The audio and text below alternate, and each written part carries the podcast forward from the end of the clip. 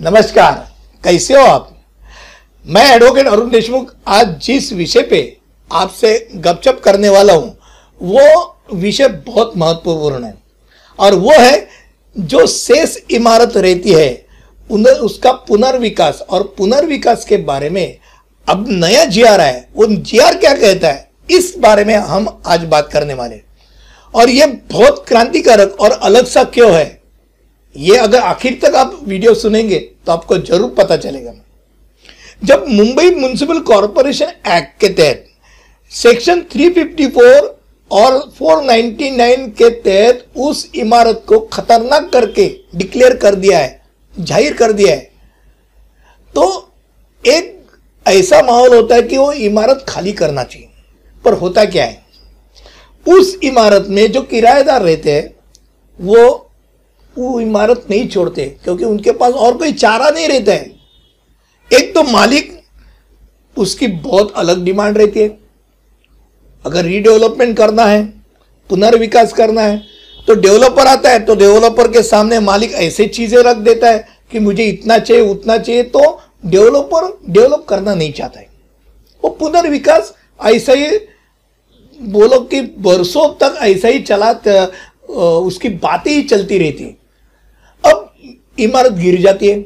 इमारत गिर जाती है, किराएदार में से कोई तो कोई जाने चली जाती है और फिर उंगलियाँ उठती है उस सरकार पे, जो सरकार उस समय पावर में हो। और ये टालने के लिए अब एक नया जीआर है। वो जो जीआर है, वो बहुत अहम है। अब हम क्या जीआर है और उसमें क्या अलग बात है, ये हम बात करेंगे। पहली बात ये कि जब कोई इमारत खतरनाक करके डिक्लेयर कर दी है तो क्या हो रहा है? तो तीन महीने के अंदर उसके पुनर्विकास के बारे में कोई योजना है क्या? वो योजना का इंतज़ार माड़ा करेगी, यानी बोर्ड करेगी। जो सेल्स बोर्ड है, वो उसका इंतज़ार करेगी। और कोई भी योजना सामना, सामने आई नहीं तो नंबर एक वो मालिक को एक नोटिस देंगी कि छह महीने के अंदर उसका पुनर्विकास के बारे में एक योजना उसके सामने रखें और ये योजना के अंदर जो पुनर्विकास है, उसमें 51 परसेंट यानी इक्यावन टक्का जो किराएदार है या जो ताबेदार है, उनका एनओसी चाहिए कंसेंट चाहिए, यानी मान्यता चाहिए। अगर वो नहीं हो रहा है, छह महीना चला गया तो जो बोर्ड है, वो बोर्ड फिर उस किराएदारों ने या जो उसमें रहने वाले ताबेदार जो है, उन्होंने अगर सोसाइटी स्थापित की हो तो उस सोसाइटी को एक चांस देगी। एक अवसर मिलेगा उनको कि आप पुनर्विकास के बारे में कुछ योजनाएँ तो आप रखिए। अब इसके लिए तीन महीने का अवसर दिया रहेगा। वो तीन महीने के अंदर वो पुनर्विकास का योजना रखेगी। उसमें भी 51 परसेंट का कंसेंट कंपलसरी रखा है। अब ये दोनों अगर फेल हो गए, नहीं कर पा रहे तो अब तीसरा नंबर आता है, वो ऐसा कहता है कि पुनर्विकास कंसेंट हो या ना हो, वो बोर्ड खुद करेगा और पूरा करेगा। यानी अब बोर्ड जब पुनर्विकास करेगा, ये खतरनाक बिल्डिंग गिरा के पुनर्विकास करेगा, उसमें 51 परसेंट की कंसेंट की ज़रूरत ही नहीं है। यह अलग है। अब इसमें मालिक, यानी नंबर दो और नंबर तीन, जिसमें मालिक है ही नहीं, मालिक का कंसेंट की बात ही नहीं है। सोसाइटी स्थापित करके हुई है, या तो माड़ा ने खुद की है, बोर्ड ने की है। तो उस दौरान जो मालिक है, वो मालिक को क्या दिया जाता है? तो ओपन स्पेस जो है ओपन स्पेस रेडी रेकनर के हिसाब से पंद्रह टक्का, या बिल्टअप एरिया का जो विक्री दर है, उसमें से पंद्रह टक्का, उसमें से सबसे ज़्यादा क्या है, वो भाव उसको दिया जाएगा और डेवलपमेंट की जाएगी। अब Maharashtra development area, development amendment act 2020 के तहत, जो 91 का 91 ए का जो सेक्शन है, उसमें भी कुछ बदल किया है। अब हम बात कर रहे थे जिसमें इमारत है गिरा ही नहीं है, खतरनाक इमारत खड़ी है, उसको रीडेवलप करना है। अब दूसरा सेक्शन जो है, उसमें इमारत को गिराया है। बाद में क्या होता है, हम देखेंगे। और 91 ए के तहत, जब इमारत को खतरनाक करके ज़ाहिर किया है, और इमारत के बारे में माड़ा एनओसी प्राप्त करने के बाद इमारत गिराई है, फिर नंबर एक, इमारत गिराने के बाद, माड़ा एनओसी मिलने के बाद तीन साल तक कुछ हुआ ही नहीं, आगे कुछ हुआ ही नहीं रीडेवलपमेंट हुआ ही नहीं। नंबर एक।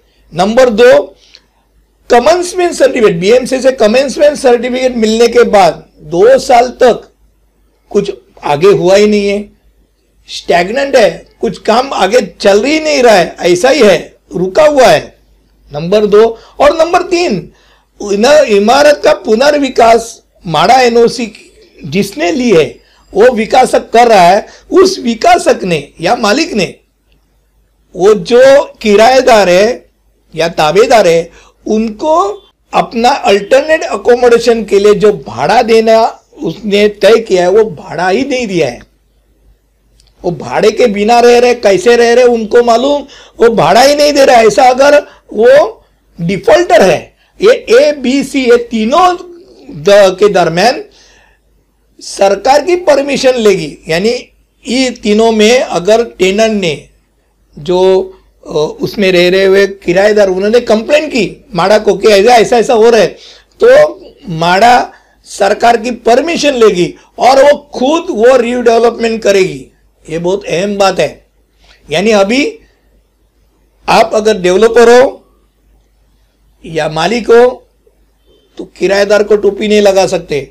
अगर इमारत गिराने के बाद, अरे मैं हम करेंगे, क्यों डरते हो?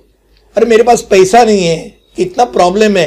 ये कारण अभी नहीं चलेगा। अगर किराएदार कंप्लेन करने गए और आपने काम किया है नहीं तो माड़ा सरकार की परमिशन लेके खुद डेवलपमेंट करेगी।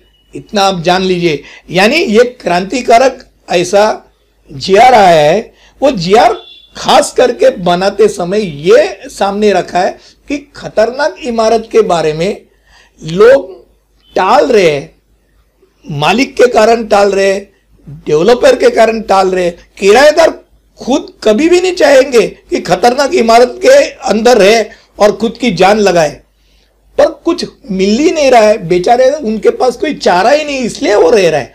तो ऐसे रहने वाले किराएदार को एक प्रकार की जो आशंका रहती है मन में कि अब हम इधर से बाहर जाने के बाद कभी होगा कि नहीं होगा इमारत, ये इस जीआर के तहत उनको सुरक्षित कर दिया है सरकार ने। ऐसा मुझे लगता है। मुझे लगता है इस जीआर के बारे में मैंने आपको पूरी जानकारी दी।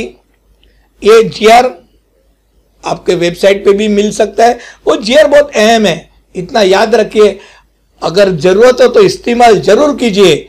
मुझे लगता है मैंने इमारत, जो धोखादायक इमारत है, खतरनाक इमारत, उसके संबंधी जो आए हुए नए जिया के बारे में आपको मैंने पूरी जानकारी दी। आपको ये अच्छा लगा रहेगा। तो चैनल को लाइक, सब्सक्राइब और शेयर ज़रूर कीजिए। धन्यवाद।